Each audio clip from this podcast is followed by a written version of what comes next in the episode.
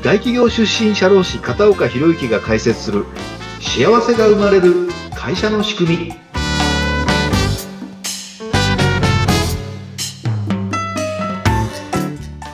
こんにちは特定社会保険労務士の片岡博之ですはい、そしてインタビュアーの水野由紀です。片岡さん、今回もよろしくお願いします。はいよろしくお願いしますさて、この、今ですね、えーリスクマネジメントについてということで、シリーズでお伝えをしているところで、今日その3回目とはいなりますね。はい、前回からの続きということで、前回が戦略リスクまでのお話をいただきました。い今日はその他の財務リスク、ハザードリスク、オペレーショナルリスク、このあたりからのお話となっていきます。はいはい。はい。前回はですね、リスクを発見して分類しましょうというところで、今、水野さんおっしゃっていただいた戦略、財務、ハザード、オペレーショナルリスクの、まあ戦略だけちょっとね、あの、詳しくお話して、今日は財務リスクがどんなものがあるかっていうことから始めたいと思うんですけども、はい。まあ財務リスクって、まあお金の問題ですよね。負債が増えたとか、あの、あるいは信用格付けが落ちたとか、貸し倒れリスクがあるとか、為替、あの、本当にね、あの、円高の、あごめんなさい、円安の話もしましたけれども、あの、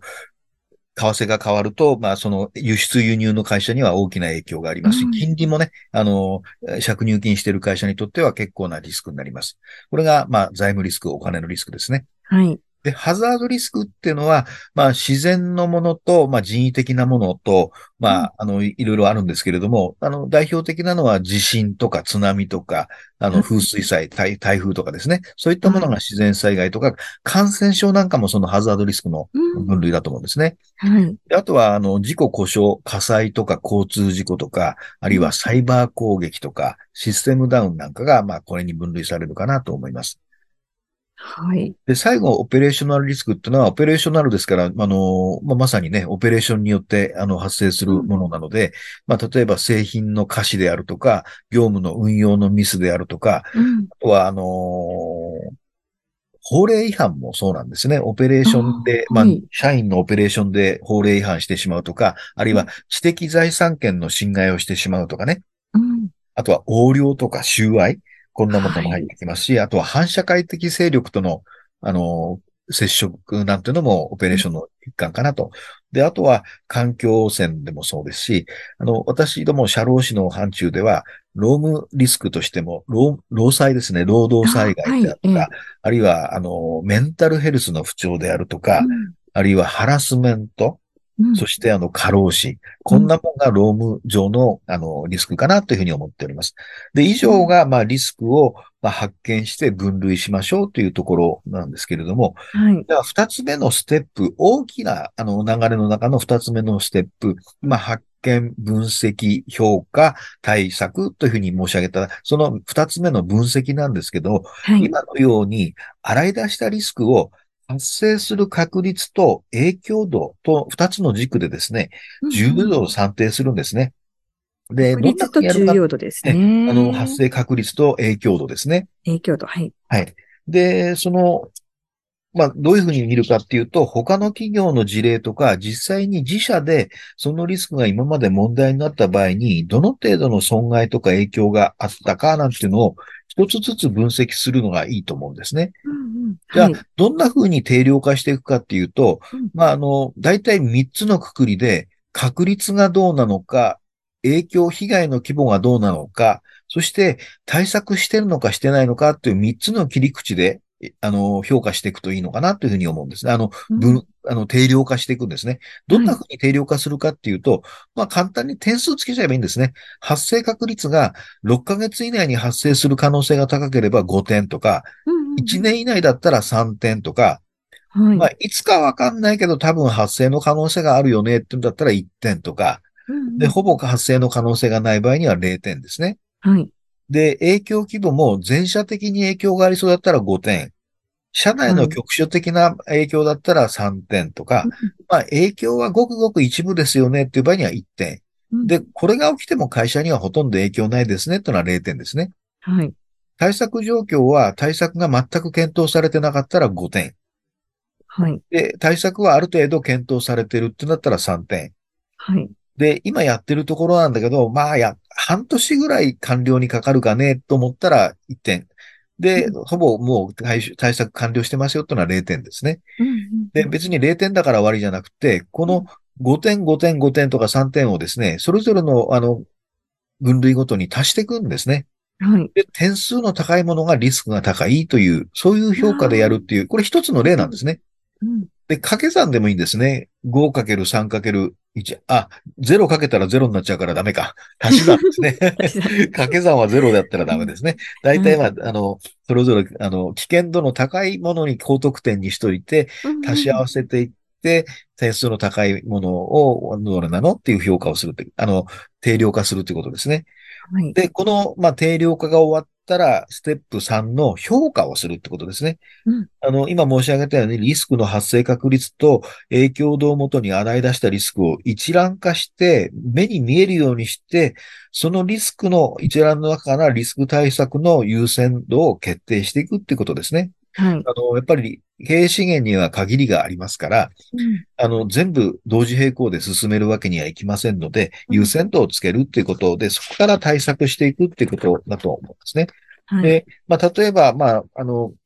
なかなかね、これ、あの、音声だけだとわからないんですけども、採用難でいくとですね、発生する確率は、まあ、半年以内、もう今でも採用難だから5点です。でうん、影響度としては取れなかったら、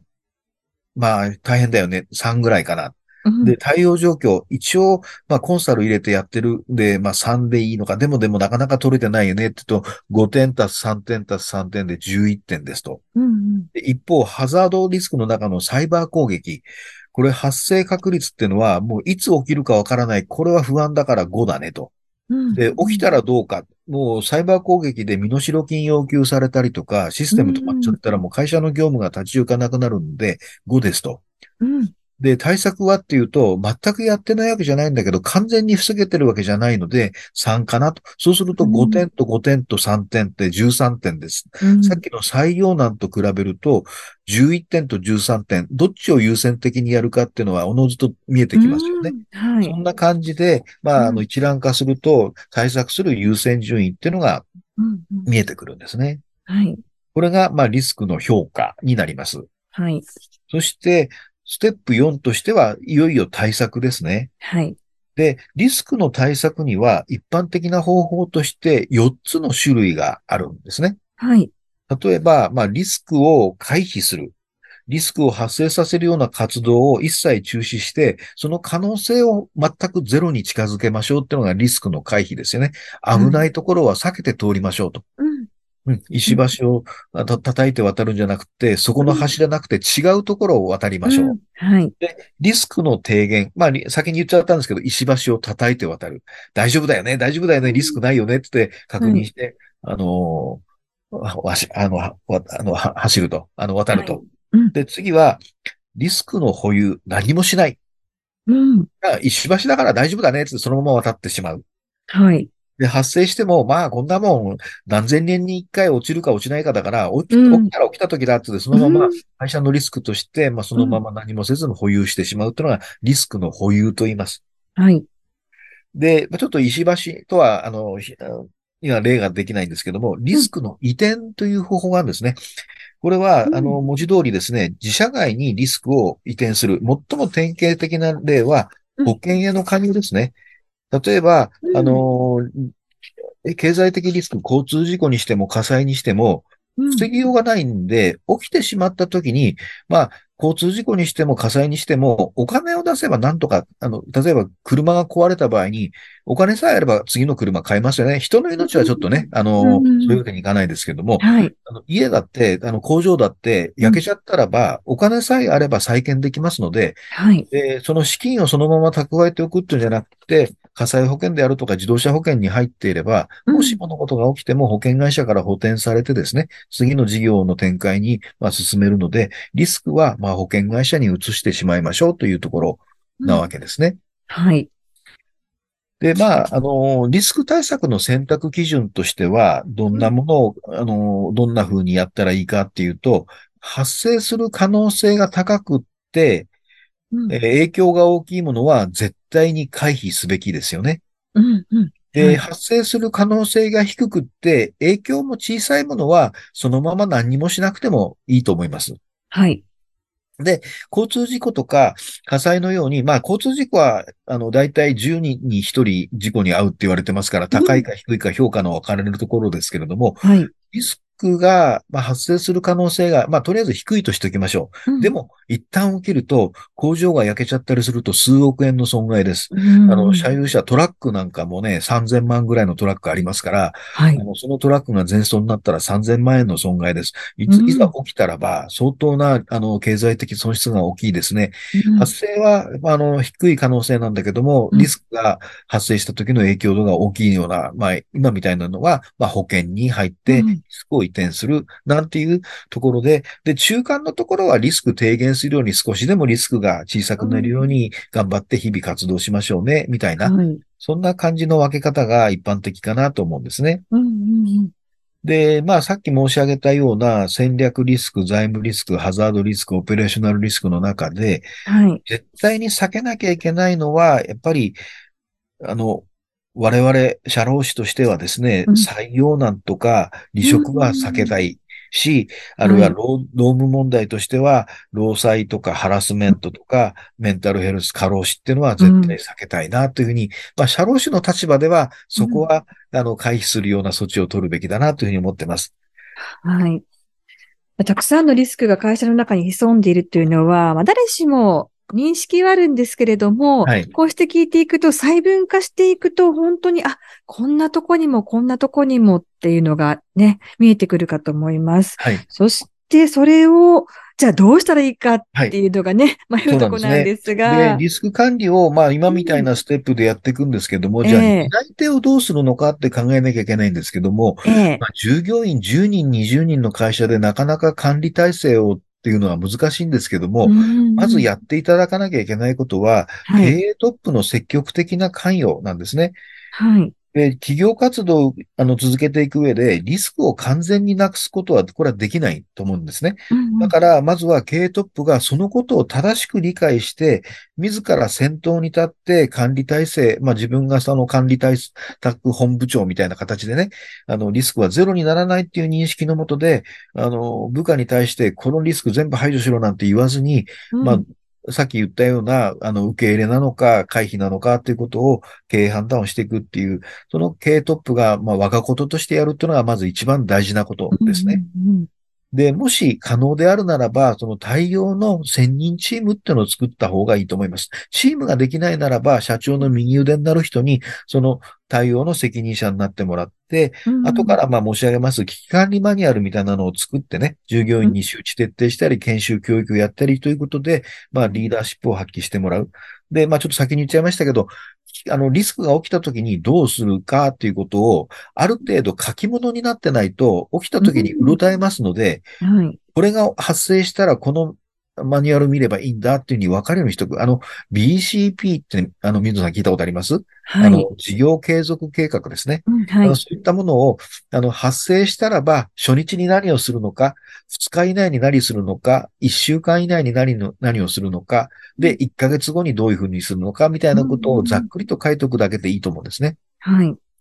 で、そのマニュアルを作っただけでは絵に描いた餅ですから、継続的な教育、研修を、うん。まあ、従業員に、まあ、大それたものじゃなくてもいいんですけれども、そこを分かってもらうような研修、あの、教育のけ機会を設ける必要があるし、あの、一回マニュアル作っちゃったらそれでおしまいっていうわけじゃないので、定期的な見直しをして、まあ、あの、前回の見直しから今回までの間にリスクがどんな風に変わってるか、なんていうことをね、あの、見て、えー常に、あの、見ていくといいんじゃないかなというふうに、あの、考えております。はい。なかなかね、中小企業でそういった管理体制を作るっていうのは、そんな人員の余裕がないよっていうふうに思うかもしれないですけども、まあ、大それたリスク管理部門とかリスク管理室みたいなのを作る必要なくて、はい。まあ、会社の中でこういうことが起きたときに誰が、あの、何をするかっていう役割分担を決めときましょう。特に、あれですね、あの、消防団みたいなのを作ってるでしょあの、社内消防、あ消火活動、初期消火を誰がすーるとか、うん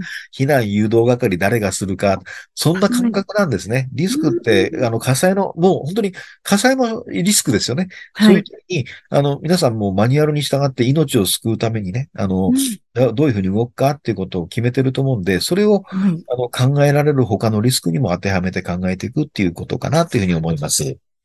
はい。リスク管理についてもマニュアル化していくっていうことが今回はね、大事っていうことも分かってきましたし、まあ、あまり気負わずに、皆さんで普段から話し合いながら、どこが危険があるのかっていうのをね、認識して、はいそれを分析して、えー評価して対策していく。はい今回ね、そうしたお話も聞きましたので、ぜひ皆さんもご自身の会社のことに当てはめて、一度考えていただきたいなと思います。さあ、そして、えー今日はこう、具体的なお話なんですが、じゃあ自分の